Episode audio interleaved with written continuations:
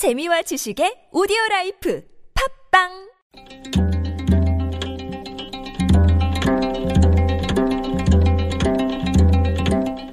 한문학자 장유승의 길에서 만난 고전 고기 잡는 그물에 뚫려 있는 구멍을 그물코라고 합니다. 그물코가 크면 작은 물고기들이 빠져나갑니다. 물고기가 끼어서 다치기도 합니다. 그렇다고 그물코를 마냥 작게 만든다고 좋은 것도 아닙니다.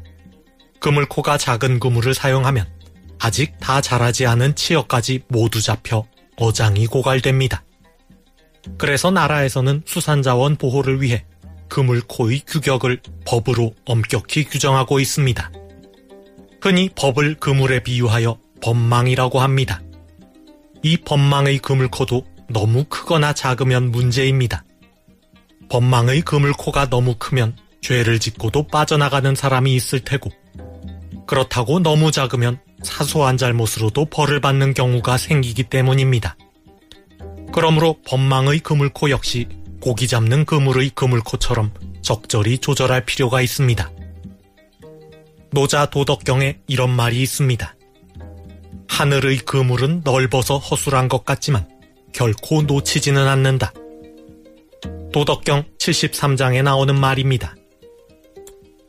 하늘이 죄를 지은 사람에게 벌을 내린다는 것은 오랜 믿음입니다.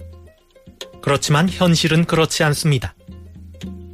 그래서 노자는 하늘의 그물이 넓어서 허술한 것 같지만 결코 놓치지는 않는다고 하여 죄 지은 사람이 언젠가는 어떠한 방법으로든 반드시 하늘의 그물에 걸려 대가를 치른다는 사실을 강조했던 것입니다.